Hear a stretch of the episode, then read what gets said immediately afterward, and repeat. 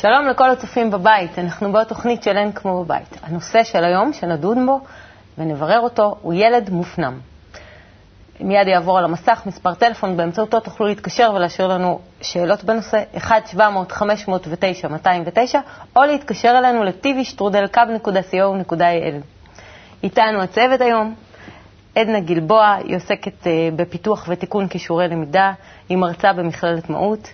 תמר צ'יש, פסיכותרפיסטית, מטפלת זוגית ומשפחתית, וגלעד שדמון, ראש תחום חינוך בבית קבלה לעם.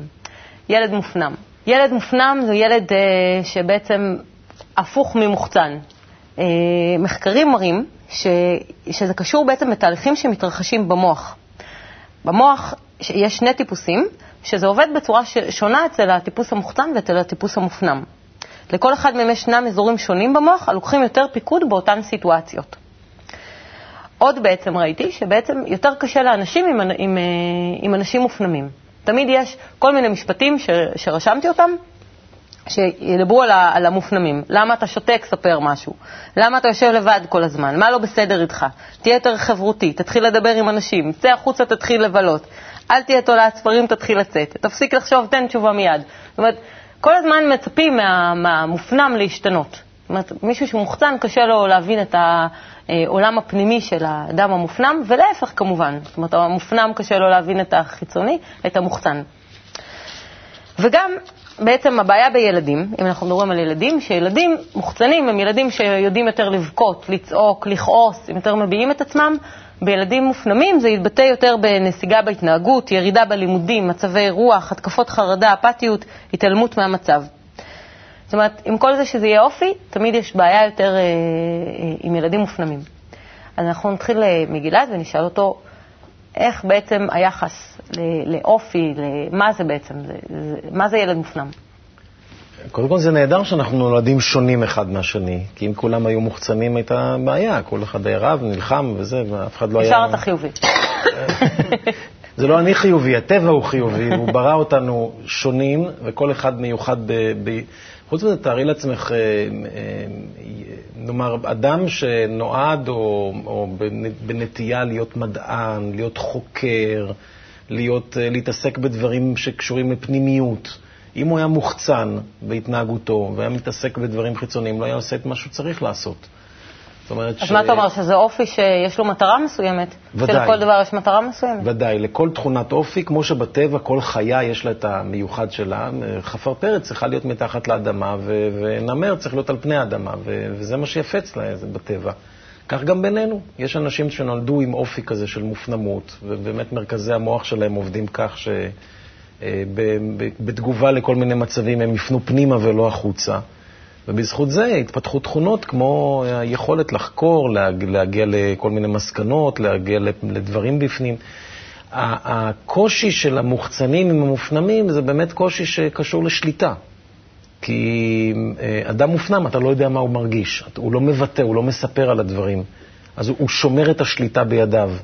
ולכן קשה למוחצנים, שמפעילים הרבה מאוד כוח, כוח כלפי חוץ, להתמודד עם uh, תופעה כזאת. אוקיי, okay, אבל בכל זאת בתור אימא, קשה לי שילד לא משתף אותי במה שעובר עליו. Um, יכול להיות שגם יהיה לך קשה אם הילד יהיה יותר מדי מוחצן וכל הזמן ידבר ולא ישתוק לרגע, ויכול להיות שיהיה לך קשה אם הילד uh, כל הזמן יחייך, ויהיה לך קשה אם הילד יהיה כל הזמן עצוב, ולאימא תמיד קשה כשהילד לא כמו שהיא רוצה שהוא יהיה. אבל uh, שווה לשים לב לתכונה הזאת ולראות עד כמה אפשר למנף את היכולויות שלו דרך התכונה הזאת. אמרתי הכל? לא. לא, אם היית אומר הכל, מה היה נשאר לי? המבט הזה של... אני מקשיבה ככה בעיון, ואני סופגת ולומדת, אני ומנסה דרך זה לברר אה, האם אני מופנם או מוחצן. ממה שדיברתי איתך קודם, הבנתי שאת מתעסקת בסוג של אה, טייפים, נכון? בחלק מהלימוד. שאת מלמדת? למה הכוונה? אני לא הבנתי שאת uh, מתעסקת בטיפוסים. לא. אני, אני לא מתעסקת בטיפוסים, אלא להפך, אני, אני חושבת שאולי עיקר הניסיון שלי בעבודה עם אנשים זה עד כמה שפחות לתייג. ואני חושבת שכולנו נמצאים על הרצף של בין מופנמות למוחצנות, כי בסך הכל על זה אנחנו מתנהלים. אה, ובלי לתת לזה איזושהי אה, הגדרה ערכית, אם זה טוב או לא טוב, אם זה קשה או קל, אם זה רע, אם זה בסדר, אם זה לא בסדר, אלא קודם כל להתבונן על זה כעל אה, אה, מערכת נתונים. יש אדם כזה ויש אדם כזה. ו... זאת אומרת, את גם נותנת לזה יחס שזה מולד. אני חושבת שזה לא רק מולד. אין לי ספק שאנחנו, מרגע לידתנו, אנחנו גם מושפעים מהסביבה שבה אנחנו גדלים, וזה המיקום שלנו בין האחים, וזה ההורים, וזה התרבות. הרבה ילדים יכולים להיחשב כמופנמים אם הם באים מתרבות שאומרת, כילד תשתוק, תהיה יותר רגוע, תהיה יותר שקט. אני חושבת שילדים אה, ישראלים נחשבים בגדול מוחצנים, כי יש לגיטימציה למוחצנות הזאת, ולעומת זאת, אה, אולי אפילו, אולי אני טועה, אבל אני חושבת שבמגזר הדתי למשל, אפשר למצוא ילדים שהם... יותר מופנמים. יותר כביכול מופנמים. שהתפרש אני... במקום אחר כיותר מופנמים. בדיוק, וזאת הפרשנות שאנחנו עושים על זה בהרבה מהמקרים. אדם מופנם זה אדם ששואב את האנרגיות שלו ממקורות פנימיים, בעוד שאדם מוחצן מקבל את האנרגיות שלו מבחוץ. וכשאנחנו מדברים על מופנם, חשוב שנסתכל, א', אם לילד טוב שם או לא טוב שם, כי אם הוא סובל שם, אז יש מקום שנתבונן וננסה אולי לעזור לו, אבל לא בהכרח רע לו. יכול להיות שמאוד טוב לו במקום הזה. ו... ונבדוק בעצם מאיזה, אה, מאיזה מקור מגיעה המופנמות הזאת. לפני שאנחנו באים בכלל ונותנים לה איזושהי הגדרה ובאים אה, להסתכל מה לעשות עם זה. לפני התיוג. עדנה? כשאנחנו קולטים דרך כל החושים שלנו, כל מה שקורה במציאות שלנו, כל מאורע, כל התרחשות, כל מי שאנחנו רואים, כל מה שאנחנו שומעים, בכלל כל חוויה, אז יש, קיימת אצלנו במוח מין מסננת כזאת שאומרת, זה טוב לי, זה רע לי, זה יהרוג אותי, זה יכאיב לי, זה נעים לי, מה עושים עם זה. כל הדברים האלה, ילד מופנם... באיזה מובן? של רווח והפסד. עוד, עוד לפני כן, זה יהיה לי רע וזה יהיה לי טוב, אז זה לא רק רווח והפסד, זה הישרדותי יותר. אז ילד לוקח את זה לכל מיני מקומות. יש ילד שמגיב על ידי זה שהכל יוצא החוצה, והוא בעצם אה, מפעיל סוג מסוים של, של כוח, של ביטוי רגשי, של ביטוי חיצוני, הוא לוקח את הכל החוצה, שופך את זה בחוץ. ילד שלוקח את הכל פנימה ועושה איזשהו עיבוד פנימי עם הדבר הזה. אבל ילדים שלוקחים את, זה, את הכל פנימה, אנחנו צריכים לבדוק אם הם לוקחים את זה הכל פנימה כדי לברוח ולהתכנס בפנים, או אם הם לוקחים את הכל פנימה וזה מעשיר את עולמם, והם לא כל כך צריכים את החוץ. החוץ הוא תפאורה, החוץ קיים, החוץ הוא חלק של תקשורת, אבל להם יש עולם פנימי עשיר. לכל סופר יש עולם פנימי עשיר, לכל משורר יש עולם פנימי עשיר, לכל מדען יש, לכולם שקוראים ספר. זאת אומרת, שתתייחס לזה גם כן שיש לזה תפקיד. בוודאי שיש לזה תפקיד, אבל אני לא מבקרת. והורה צריך למצוא אותו למרות הקושי שלו. הורה צריך למצוא את המקום, אם דיברנו בתוכנית קודמת על כבוד, הורה צריך למצוא את המקום, לדעת אם זה בא מתוך המקום המעשיר את הילד, או בא מהמקום הסוגר את הילד בפנים כי מפחיד לו בחוץ. אפרופו הורים, בואו נראה מה להם יש לשאול על ילדים מופנמים. נעבור לפינה שלנו לכל שאלה תשובה.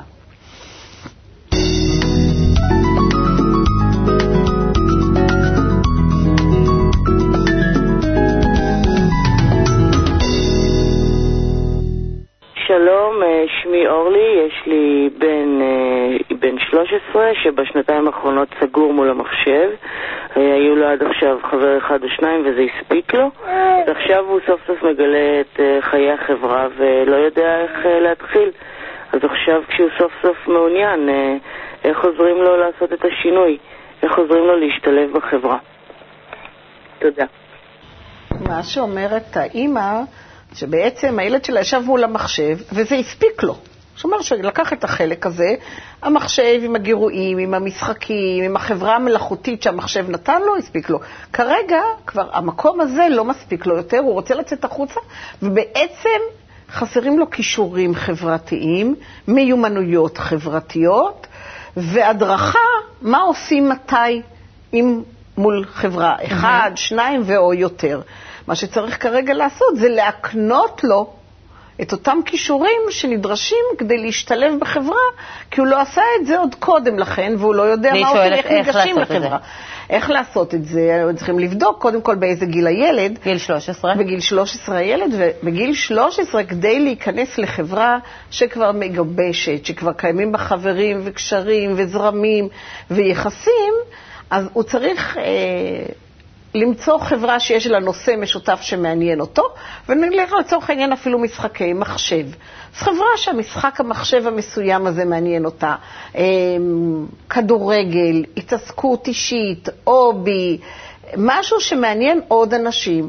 אני מבחינת גיל 13 אה, הייתי שולחת אותו למקום שבו יש חוג של אותם דברים שמעניינים אותו, ודרך התעסקות משותפת בנושא משותף, אז הוא ילמד איך ליצור תקשורת על בסיס נושא שמעניין אותו, כי זה עוד המקום החצי בטוח. כן. ומשם הלאה.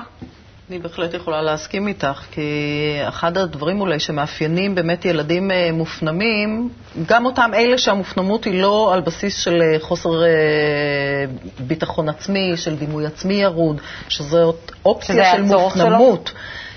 ילד שמופנם על בסיס של דימוי עצמי נמוך, אנחנו נעבוד ונחזק את הדימוי העצמי שלו, ולכן כל כך חשוב לברר מאיזה מקור נובעת המופנמות. פה זה לא נשמע שזה ילד עם אה, ביטחון אה, עצמי נמוך, אלא ילד שהבחירה שלו עד עכשיו הייתה אחרת, והיום הוא מרגיש יותר צורך אה, לצאת החוצה. והאמת היא שכשילד הוא מאוד מופנם, אז הוא לא מפתח את הכישורים החברתיים, המיומנויות החברתיות חסרות. והשתלבות, זה יכול להיות תנועת נוער, זה יכול להיות uh, חוגים, uh, וכל אופציה אחרת של, uh, לפעמים יש קבוצות, יש מקומות שיש בהם קבוצות, נקרא להן טיפוליות. שילדים נפגשים ומפתחים את המיומנויות החברתיות שלהם. שוב, תמיד, תמיד, תמיד מצד ההורים עידוד, כי צפויות שם גם נפילות. אני חושב שגם הילד הזה עובר איזשהו שלב התפתחותי. הוא באמת מה, מהסיפוק בצרכים שלו ושל העבודה מול המחשב, הוא עכשיו התעורר בו רצון להיות בקשר עם אחרים. אפשר לסייע לו בזה, לעזור לו, אולי למשל לעזור לו לברר מה אחרים אוהבים. נאמר, אה, אם אני הייתי אימא שלו, אולי הייתי עופה איזושהי עוגה גדולה יחד איתו, ושהוא היה מביא את העוגה הזאת לחברים ומחלק להם, נותן להם. בגיל 13. כן. ילדים יכולים בגיל 13 להתבייש בעניין הזה של העוגה. אבל דוגמה יכול להיות שיתביישו, אבל זה רק דוגמה, זה, זה לא עוגה, זה, זה ככה זה... משהו שיחבר אותם... אה, איזה שהם כאלה פוגים או קלפים או משהו שהם ילדים אוהבים ולשחק איתם, להביא להם, לתת איזושהי תרומה לחברה, בדיוק. ודרך התרומה הזאת להראות שנכון שאני לא טוב בלדבר ולשתף, אבל הנה אני נמצא פה ואני נותן מעצמי. ועל ידי זה... התרומה החברתית היא אחד הדברים המשמעותיים ביותר עבור כולנו כל הזמן, בטח ובטח עבור ילד מופנם, ואני מאוד מאוד מסכימה איתך. כן. ולזה אפשר שוב לגייס את זה. זאת אומרת, זה כלי להתחברות בעצם, כן? כן. כן. התחושה שאני נותן משהו, שאני שווה משהו, שאני מוערך בחזרה, היא זאת שבונה את uh, תחושת הביטחון וההשתייכות. ולזה אפשר לגייס את בית הספר.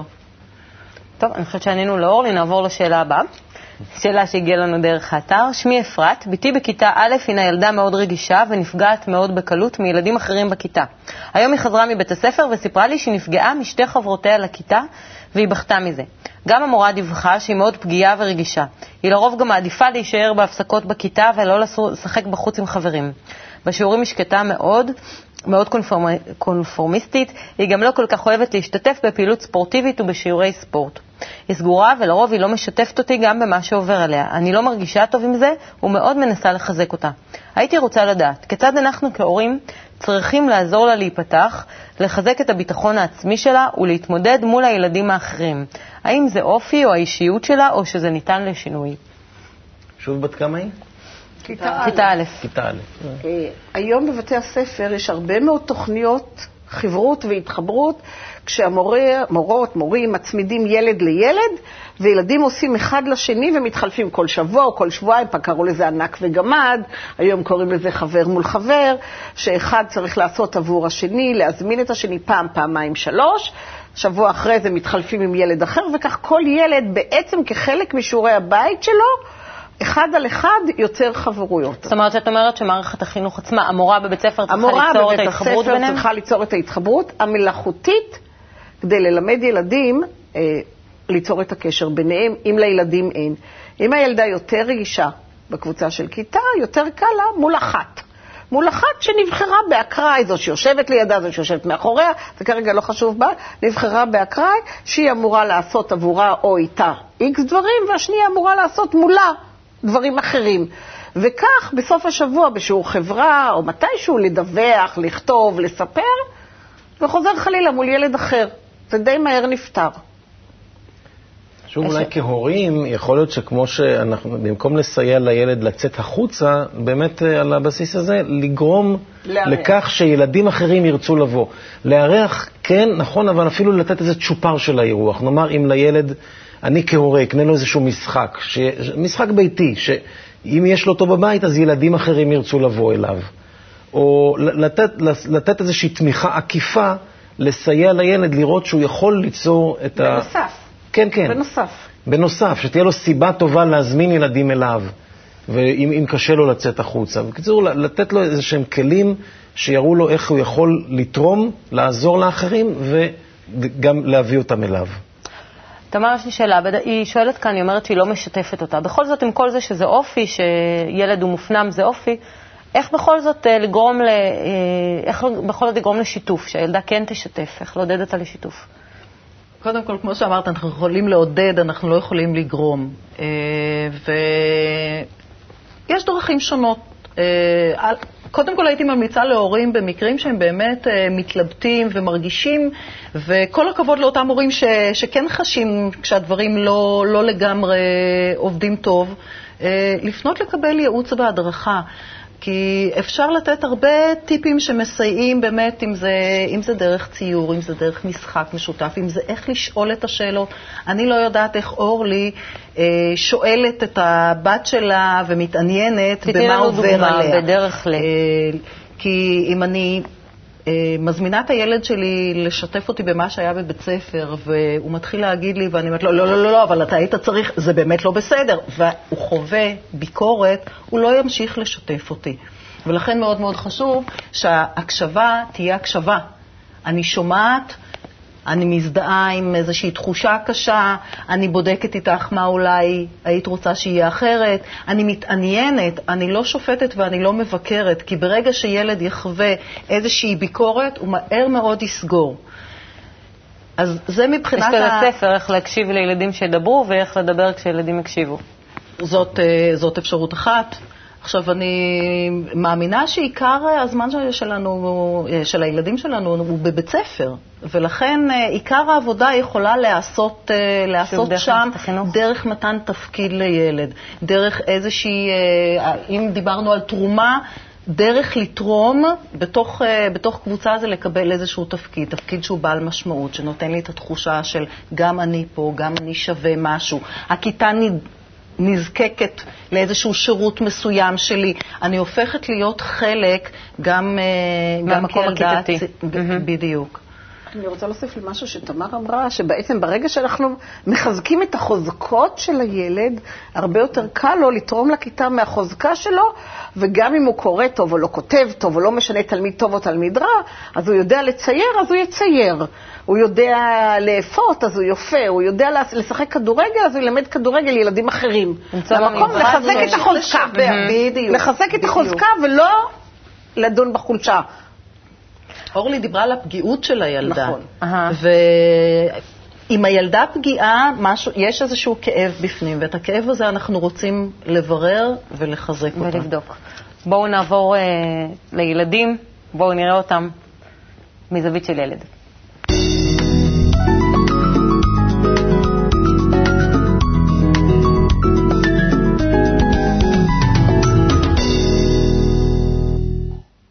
איך ילדים רואים ילדים מופנמים, את זה נראה בקליפ שלפנינו.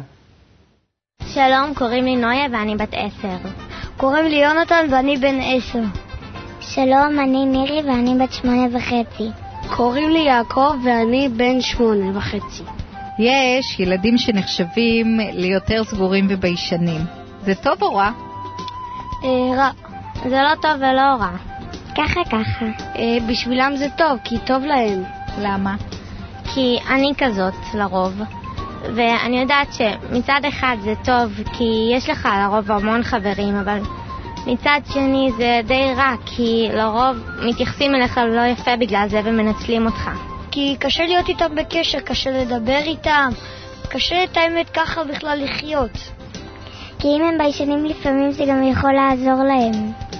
כי uh, טוב להם לבד. Uh... אם היה לך, אם הייתה לך חברה שהייתה מאוד מאוד סגורה וביישנית, את חושבת שהיית יכולה לעזור לה? לא.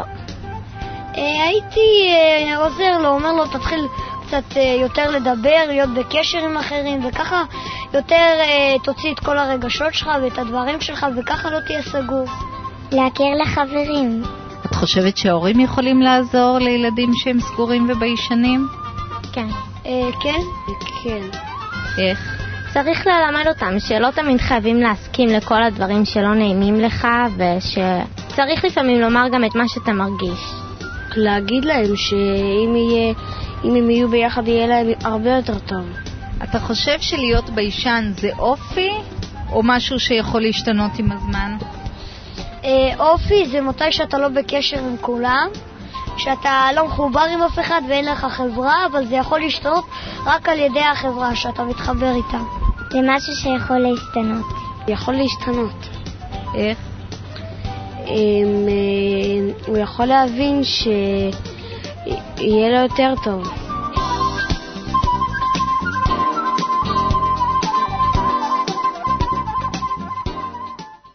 אז אנחנו רואים אה, שילדים אה, מבינים דווקא מה זה ילד מופנם. דווקא אהבתי שילד אחד אמר ש, שלפעמים זה בסדר שילד לבד. הוא נתן לזה יחס שזה בסדר שילד אה, לבד. הוא מאוד צודק. ולכן, כמו שאמרתי קודם, אסור לנו לשפוט את זה. יש ילדים שזה הצורך שלהם, שהם צריכים הרבה שקט, שהם צריכים את המקום הסגור, שם טוב להם, ואין שום סיבה שניקח להם את הטוב. יש איזושהי תפיסה אה, שאם אתה לא בחברה ואתה לא אין ואתה לא... אז אתה סובל.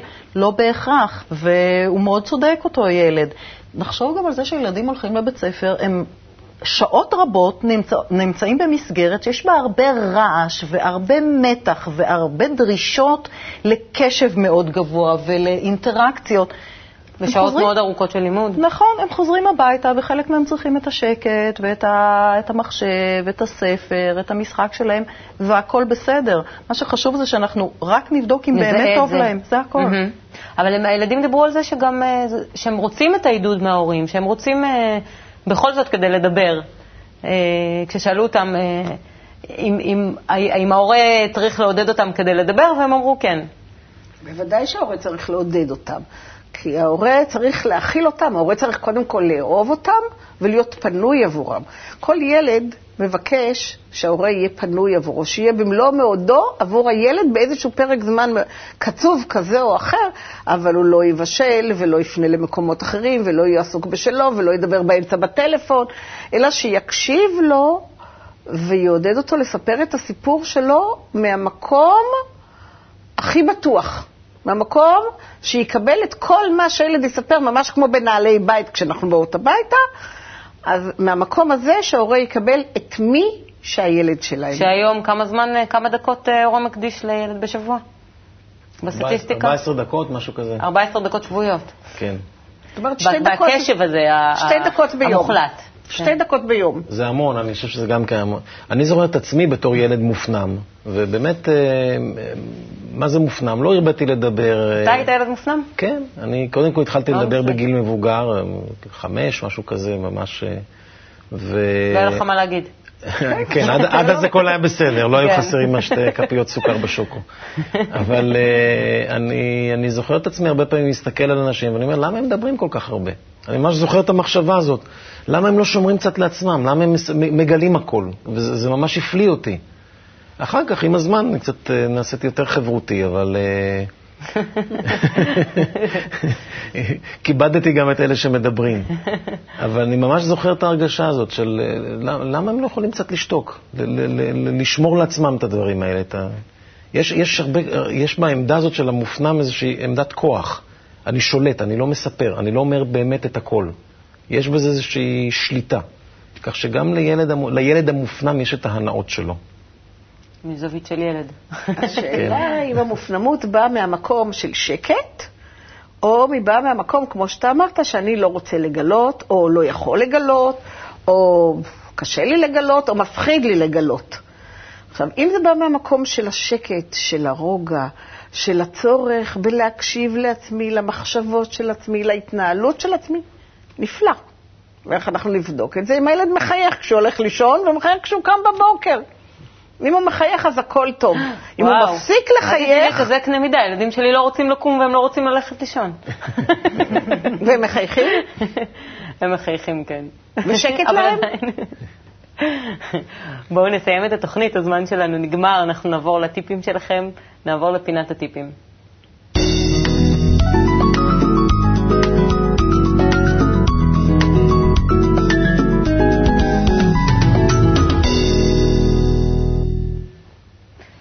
יקרה, תני לנו טיפ. ילד מופנם, אנחנו צריכים לברר למה הוא שם. אם הוא מופנם כי מפחיד בחוץ, הוא מופנם כי כיף לי בפנים. ברגע שביררנו את הלמה, אין צורך לשנות. זאת אומרת, האמא לא צריכה להילחץ מזה שהילד לא מדבר? כי תמיד יש עידוד היום לתקשורת ולדבר. זה אם אנחנו מתייחסים למופנמות רק בהיבט של אה, כמה אני משתף וכמה אני מגלה, אבל זה הרבה מעבר לזה, כי... ולראות את התגובה של הילד. זה היציאה החוצה ולחברה והמעורבות שלי בכלל. ואני מסכימה עם איתך עדנה שבאמת צריך לבדוק קודם כל את המקור. יש מקורות שצריך לטפל בהם, בהחלט. ויש עוד דבר, וזה טיפ להורים. לבוא ולבדוק מה הצורך שלי בזה שהילד שלי יהיה כזה או אחר, משום שלא בהכרח לילד לא טוב, לפעמים לי כהורה mm-hmm. יש קושי עם זה שהילד שלי הוא כזה, כי הייתי רוצה אותו אחר. ולא תמיד הילדים הם מהתסריט. הוא מייצג אותי. הפוסל במומו פוסל. כן, אומרים שאם היהודייה שואלים אותה בני כמה ילדים, אז היא אומרת שהרופא בן חמש והמדענית בת שלוש. ממש ככה. אם את רוצה רופאים ומדענים, אז הם צריכים להיות קצת מופנמים, להתעסק במחקר, להתעסק בזה, או אולי פסיכולוגים, אולי, יש המון מקצועות, המון דברים ש... ואסור לשכוח שכשאנחנו מבוגרים, הפערים האלה כבר לא, לא מסתכלים על מבוגר ואומרים הוא מופנם, אלא אם כן זה ממש קיצוני או פתולוגי, כן? אבל הפערים האלה של, כשאנחנו מסתכלים על ילד, מתוך הציפיות האלה שאנחנו דיברנו עליהן כאן, רואים הוא מופנם, הוא לא וכן הלאה, כשמתבגרים הפערים האלה נעלמים. לכן, הטיפ להורים זה ללמוד לקבל את הילד כמו שהוא, לאהוב אותו כמו שהוא, לברר באמת אם אין לו שם בעיה, אם לא קשה לו עם זה. כמו שאמרה עדנה כל כך יפה, אם הוא קם עם חיוך בבוקר. ואם כן, אז לחייך יחד איתו ולאהוב אותו כמו שהוא, כי ככה הוא נוצר וככה הוא נולד עם התכונות האלה, וכנראה שהוא צריך לעשות משהו עם התכונות האלה ולמקסם אותן ולהעצים אותן, ולא להיות כמו שההורים חושבים שהוא צריך להיות. אין לי מילים. תודה רבה לצוות מקצועי שכמוכם. תודה רבה גם לכם. שאלות, להתקשר אלינו בכל נושא. נתראה בתוכנית הבאה להתראות.